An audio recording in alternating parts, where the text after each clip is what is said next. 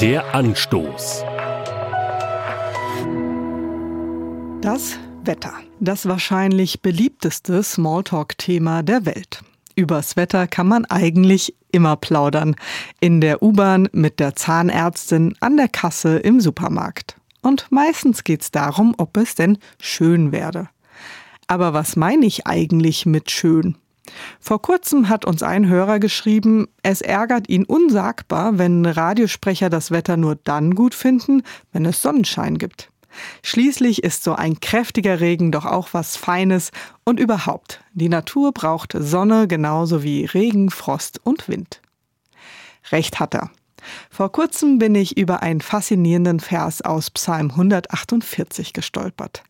In diesem Psalm stimmt der Autor ein Loblied auf den Schöpfer an und schließt darin die ganze Natur mit ein, wirklich die ganze Natur, denn er sagt, Lob den Herrn, Feuer, Hagel, Schnee und Nebel, Sturmwinde, die sein Wort ausrichten.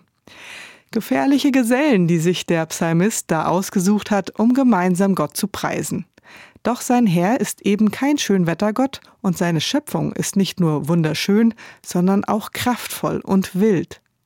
Beim nächsten Mal, wo mir Schnee und Regen einen Strich durch die Rechnung machen, habe ich mir vorgenommen, mich nicht zu ärgern und auf vermeintlich schöneres Wetter zu hoffen, sondern ich werde genau hinhören und darauf lauschen, wie der Lobgesang der Sturmwinde klingt. Der Anstoß. Auch als Podcast auf erfplus.de. ERF Plus. Tut einfach gut.